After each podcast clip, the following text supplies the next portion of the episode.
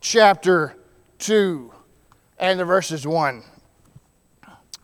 Revelation chapter 2 and the verses 1. The Bible says, And to the angel of the church at Ephesus, right. Now listen, we're reading from the book of Revelation. Don't be scared, right? I know that when we think of the book of Revelation, people are, people are like, either I'm crazy, right? Or you get scared because you're either crazy as a, as a, a type of person that's going to be telling the future or doomsday or I'm going to tell you some sort of modern day prophecy. I'm not going to tell you that, right? Because God has given us the book of Revelation and it is profitable for you today. And the book of Revelation is good book for you to read and it's not a book for you to be scared of right? Now, there are some things in the book of Revelation that, hey, there are some things that are difficult maybe to understand, but that's okay. That's all right. Don't be scared of it. Let's just dive on in. Revelation chapter 2 and the verses 1. The Bible says, To the angel of the church at Ephesus, write. These things says he who holds the seven stars in his right hand who walks in the midst of the seven golden lampstands. I know your works, your labor, your patience, and that you cannot bear those who are evil, and you have tested those who say they are apostles and are not, and have found them to be liars. And you have persevered and have patience and have labored for my name's sake and have not become weary. Nevertheless, verse 4 I have this against you that you have left your first love. Now, as you look at these first three verses, there are a lot of good things going for that congregation, aren't there? Look at those things. Well, there's works. There, the church has good works. I mean, they're maybe what, what are they doing? Maybe they're maybe they're feeding the poor. Maybe they're help, helping the hungry. Maybe they're, they're, they're helping the homeless. I don't know what they're doing. They're doing good works, right? They have, uh, uh, they have good labor. They're patiently doing things at the church. Things are going well. They cannot stand those who are doing evil. They are testing those who say they are apostles and are not. And so they are doing good works for the church they're standing firm upon the truth of the New Testament gospel. They are standing firm upon what they see as the apostles' doctrine. All of those things are great and wonderful, except they're doing all of those things, but they have left off the glue that holds it all together, and that is love. They have left off love. Let's turn over to 1 John chapter 4 and the verses 7. 1 John chapter 4 and the verses 7. The apostle John says, "Beloved, let us love one another." For love is of God, and everyone who loves is born of God and knows God. He who does not love does not know God, for God is love.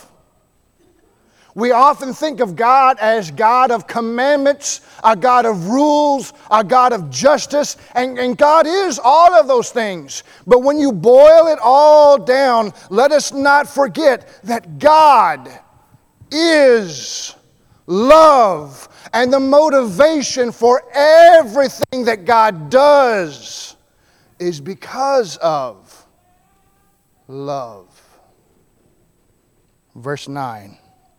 In this, the love of God was manifested, was shown toward us that God has sent His only begotten Son, His monogenes, into the world that we might live through him.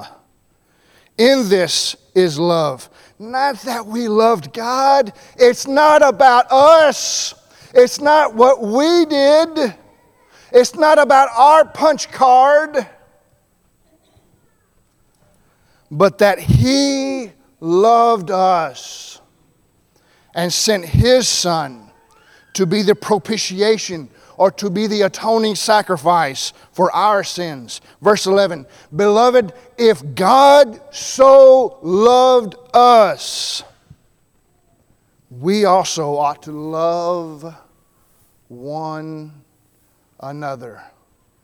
You see, the church at Ephesus, they had the apostles' doctrine right. They had all, man, they had the, you know, the, either hear, believe, repent, confess, be baptized. Oh, they had all five of those points right. They had, you know, the singing, the praying, the, the Lord's Supper. They had all those things right. They had all these things right in the church, except for the glue that holds all that together, and that is love. What kind of church is the church here at 70 West? Does 70 West have all these things right? Do you have all the five points right? Do you have the, you know, the how does someone become a Christian? Is it right? Have all these things right? All the apostles' doctrine, is it right? Everything right except for have you forgotten?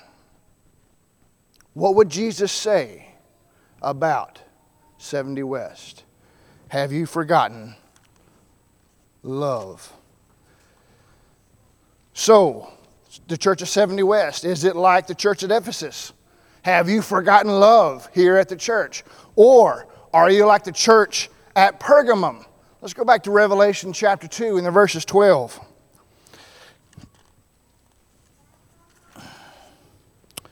Revelation chapter 2 in the verses 12, he says, And to the angel of the church of Pergamos write, These things says he who has the sharp two edged sword. I know your works. Now, listen, that to me, every time I read that, is a very eye opening statement. Isn't it? I know your works. He knows what you're doing. Now, we're not talking about Santa Claus here, right? Whether you're awake or whether you're asleep. We're not talking about Santa Claus.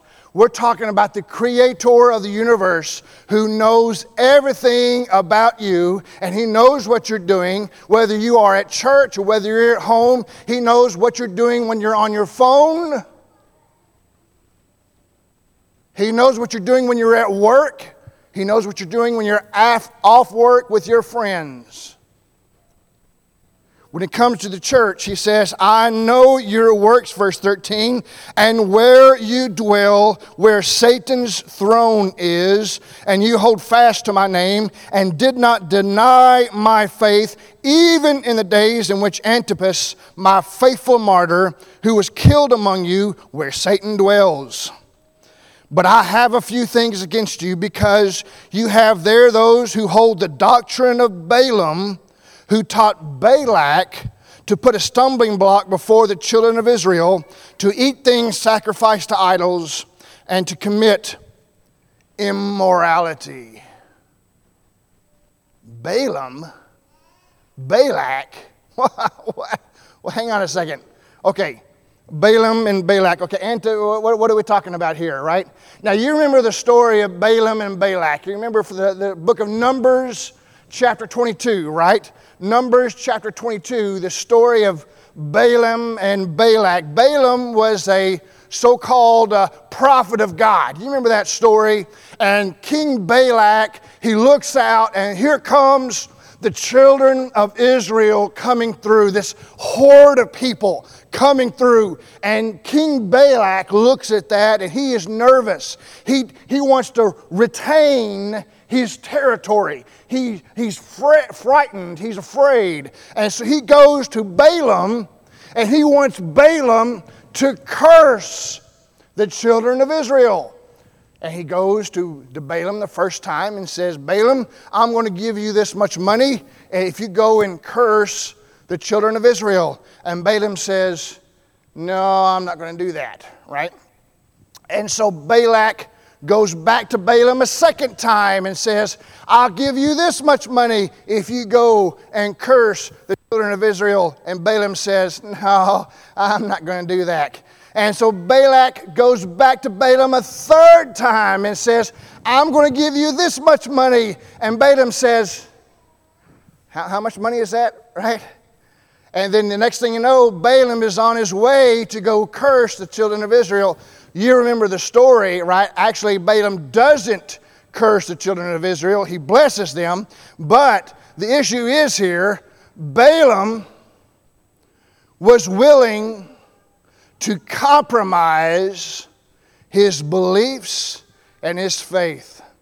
You see, the church at Pergamum in Revelation chapter 2, they were willing to compromise their beliefs they were willing to compromise their beliefs. Let's go over to 1 Corinthians chapter 1 and the verses 10.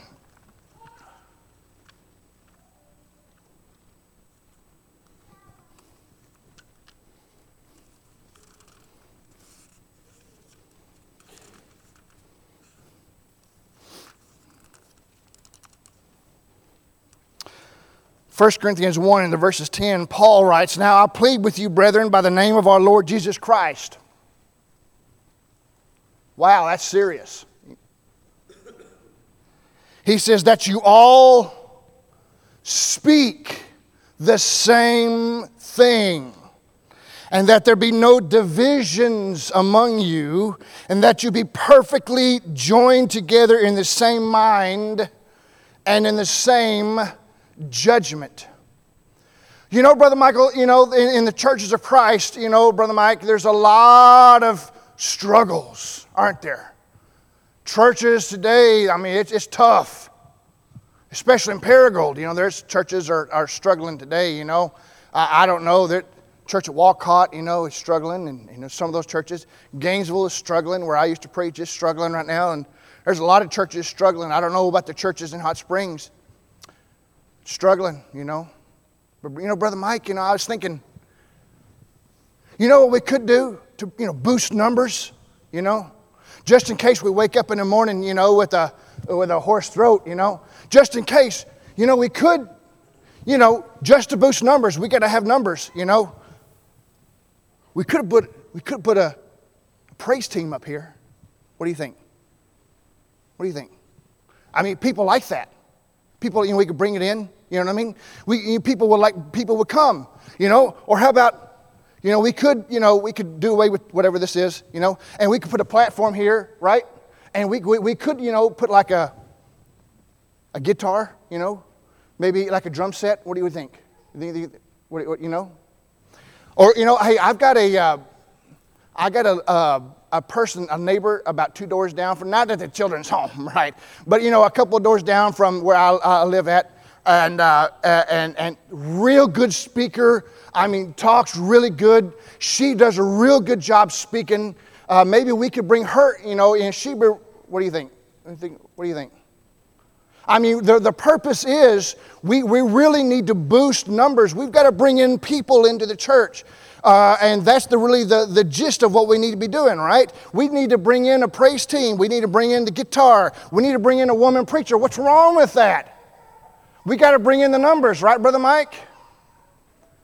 Are we at 70 West willing to practice the doctrine of Balaam? And what is the doctrine of Balaam? The doctrine of compromise of our beliefs, right? You see what that is?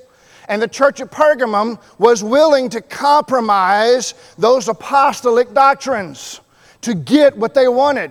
They're willing to compromise. Is 70 West willing to compromise to get what they want? The answer is yes, or the answer is no. I don't know. That's the question is for you. Are you like the church at Pergamum? Or are you like the church at Ephesus? Or are you like, oh, hang on. Second, I'll pull, I'll pull uh, Brother Mike here. Let's turn over Second Thessalonians 2 in the verses 15. Second Thessalonians 2 in the verses 15.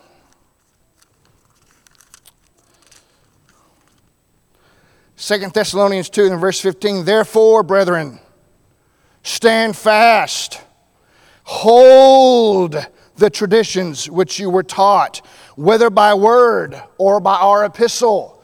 We do not need to compromise what we believe. We do not need to compromise our beliefs. We do not need the doctrine of Balaam inside our churches today. We need to hold true to what we know, to what the Bible teaches. We need to know and hold fast to those things, and we know that the Lord will bless our efforts. Are we the church at Ephesus? Are we the church at Ephesus? Are we the church at Thyatira? Let's go back to Revelation chapter 2. Revelation chapter 2. Let's start reading the verses 18. And to the angel of the church of Thyatira write, These things says the Son of God, who has eyes like a flame of fire and his feet like a fine brass. I know your works, love, service, faith, and your patience. And as for your works, oh, they are the last are more than the first. Boy, I tell you, that's fantastic. Nevertheless, he says, I have a few things against you because you allow that woman Jezebel, hey, who calls herself a prophetess, to teach and seduce my servants to commit immorality and to eat things sacrificed to idols. Now, how many people, you know, how many people in the audience today, right? Raise your hands. Raise your hands this morning. How many people in the audience today have named your daughters Jezebel? Go ahead and raise your daughter. Raise your hand if you've named your daughters Jezebel, right? No, no, anybody over here? No. Why? Because we know what kind of woman Jezebel was, right? We know who she was. She was the queen of Israel who led the people astray off into idol worship and to immorality. She was not a good queen, and she met a very bad end for herself. And no one today wants to be named after her. Uh, but none of us want to be named after that. Now, as far as the church of Thyatira, I don't know if there was literally a woman in Thyatira named Jezebel, or if there was a woman in the church of Thyatira who was behaving like Jezebel. I'm not really sure. But the point was, there was a woman, by whatever name, who was immoral. And she was practicing that immorality, and things were going on, and she was teaching that immorality to other women that it was okay. But here is the more challenging part. I want you to look again. Verse 20. He says, Nevertheless, I have a few things against you because you allow. You see, the letter is not written, written to Jezebel, the letter is written to the church for allowing her to continue that teaching in the church. What about the church here at 70 West? Do you have someone here teaching about immorality in the Lord's church? Let's turn over to 1 Corinthians chapter 6 and the verses 18. 1 Corinthians 6 and the verses 18.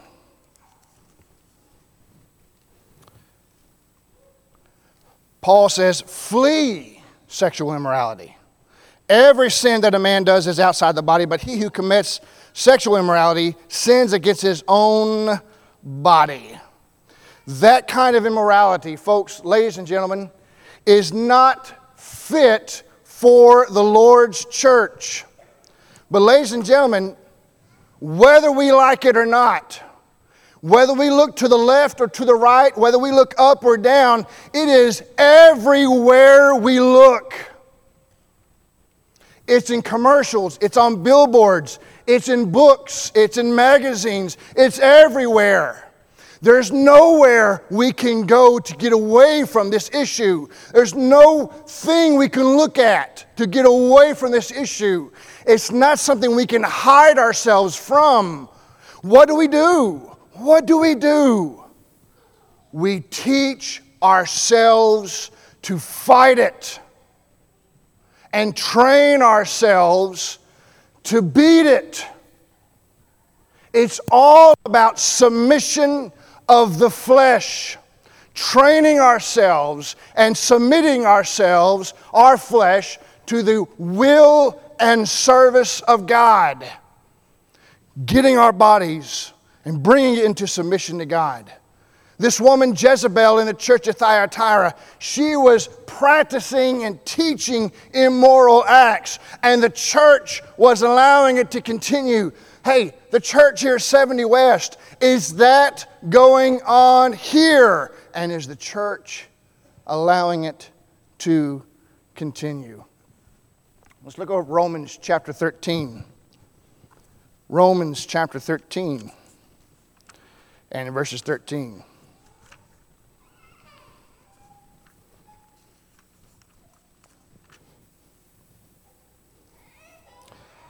Paul says, Let us walk properly as in the day, not in revelry, not in drunkenness, not, not in lewdness and lust, not in strife and envy. He says in verse 14, But let us put on the Lord Jesus Christ. Let us put on the Lord Jesus Christ. And let us make no provision for the flesh to fulfill its lusts. It is everywhere we look. That immorality is everywhere we go, everywhere we look. But for Christians, for churches, we cannot make any space available for it in our minds, in our hearts, in our eyes, in our phones, in our computers, anywhere. It must be totally and completely cut off. It is a worm that will get inside before you know it. Is 70 West like the church at Thyatira? Let's go back to Revelation 3. Is the church here like the church of Sardis? Chapter 3 and the verses 1. And to the angel of the church of Sardis, write These things says he who has the seven spirits of God and the seven stars. I know your works, that you have a name, that you are alive, but you are dead. Be watchful and strengthen the things which remain that are ready to die, for I have not found your works perfect before God. Remember, therefore, how you have received and heard. Hold fast and repent. Therefore, if you will not watch, I will come upon you as a thief, and you will not know what hour I will come upon you. So many churches today, unfortunately, are on hospice care, and they don't even know it. So many churches today are on hospice care and they don't even know it. Is 70 West on hospice care? You know, I personally speak in a lot of different churches throughout the United States. I travel around a lot. I speak in a lot of different churches big churches, small churches. I'm looking around, let, let, let me look around here. I gotta put my glasses on. I can't read. I gotta get my glasses off to read but I got to put my glasses on to look out here. I'm seeing little kids. Little kids. And that's fantastic. Little kids, right? You don't know how many churches I speak in that have no little kids. And I hear little kids giggling, I hear little kids crying, whatever. That is music to my ears, right? Because there are many churches that do not have that noise. And those churches, they can hear the preacher and they can hear the singing, and that's all great for them. But their time as a church is limited because they have no one to replenish the numbers. That church is on hospice. I was going to look at Acts chapter 2 and the verses 37. I want you to go home and read that but that is the early church of the first century, how it was first formed. I want you to go home and read that. I want you to look and see what the early church did, right? And you look here at this circle, what we call here the church health circle, right? You see this right here, this circle right there? You see, there are nine things inside that circle, nine things inside that circle. And you'll see in Acts chapter 2, verse 37 through 47, you'll see the early church did all nine of these things. They were baptized, they prayed, they were multiplying, they loved each other, they were praising, they took the Lord's Supper, they gave of their means, they resided in the apostles' teaching, and they had proper leadership.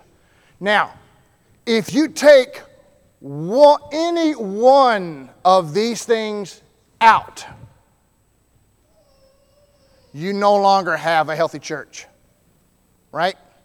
You no longer have a healthy church. Now, in the churches of Christ, obviously, we would not take out the Lord's Supper. Obviously, we wouldn't take out giving, right? We're going to have a giving, right? But, you know, we're not going to take out baptism because that's what we wouldn't do. But we would much more easily take out elders and deacons, wouldn't we? Well, we don't have anybody qualified. Or we certainly would take this one out because we're more of a country club than a church. We take any one of these nine items that the early church did, we take it out, then we're no longer a healthy church. We're no longer the early church, and we're just a country club that meets on Sundays. Ladies and gentlemen, are we the church at Sardis? Or are we the church at Philadelphia? Let's look at Revelation chapter 3 and verses 7. And to the angel of the church in Philadelphia, write These things says he who is holy, he who is true, he who has the key of David, he who opens and no one shuts, and shuts and no one opens. Verse 8 I know your works. See, I have set before you an open door, and no one can shut it. For you have a little strength. You have kept my word, have not denied my name. Indeed, I will make those of the synagogue of Satan who say they are Jews and are not, but lie. Indeed, I will make them come and worship before your feet to know that I have loved you because you have kept my command to persevere. You see, just like the church of Philadelphia, that church of Philadelphia was a church of opportunity. That church had a great opportunity. God is the one with the keys. And if God opens the door of an opportunity for that church, no one is going to shut that door. No one is, because God has that keys to that door. The only one who can shut that door is that church at Philadelphia, right? The church of Philadelphia has a great opportunity before it. Let's turn over to uh, 1 Thessalonians chapter 1, which my good brother Mike read this morning. 1 Thessalonians 1, verses 2 through 10. We give thanks to God always for you, making mention of you in my prayers, remembering without ceasing your work of faith, labor of love, patience of hope in our Lord Jesus Christ in the sight of God our Father knowing, beloved brethren, your election by God. For our gospel did not come to you in word only, but also in power and in the Holy Spirit and in much assurance, as you know what kind of men we were among you for your sake. And you became followers of us and of the Lord, having received the word in much affliction with joy in the Holy Spirit, so that you became examples to all, listen, in Macedonia and Achaia who believe. For from you the word of the Lord is sounded forth, not only in Macedonia and Achaia, but also in every place. Your faith toward God has gone out so that we do not need to say anything. For they themselves declare concerning us what manner of entry we had to you, and how you turned to God from idols to serve the living and true God, and to wait for his Son from heaven, whom he raised from the dead, even Jesus, who delivers us from the wrath of God to come. You see, this morning, the church of Philadelphia had a fantastic opportunity, an opportunity for evangelism an opportunity to share the gospel with, with other people, an opportunity to share the good news of Jesus Christ. The church at 70 West, are you like the church at Philadelphia? Are you willing to take hold of the opportunity that God is giving to you? God is giving to you an opportunity for evangelism. Today, what are you going to do when the preacher here, who's gone on way too long, finally stops talking and sits down? What are you going to do? You're going to go, sit, you're going to go find a place to eat, right? If you can beat the Baptist to the restaurant, you're going to go and you're going to go find a place to eat, right? You're going to go find a place to eat, you're going to sit down and you're going to order uh, lunch. Then what are you going to do? Then you're going to talk to someone at the restaurant. Maybe invite them to church. Invite your server. Talk to people at the restaurant. Share with them what the preacher said today about love, about what the preacher said about tell them about anything. Share with them the good news of Jesus Christ. When you go to work tomorrow, you go to school. I think some of you are out of school tomorrow, right? When you go to school, when you go to work, hey, share the good news of Jesus Christ. God is giving you an opportunity. Now, let me ask you a question. I've been talking to the church. Now, let me ask you a question.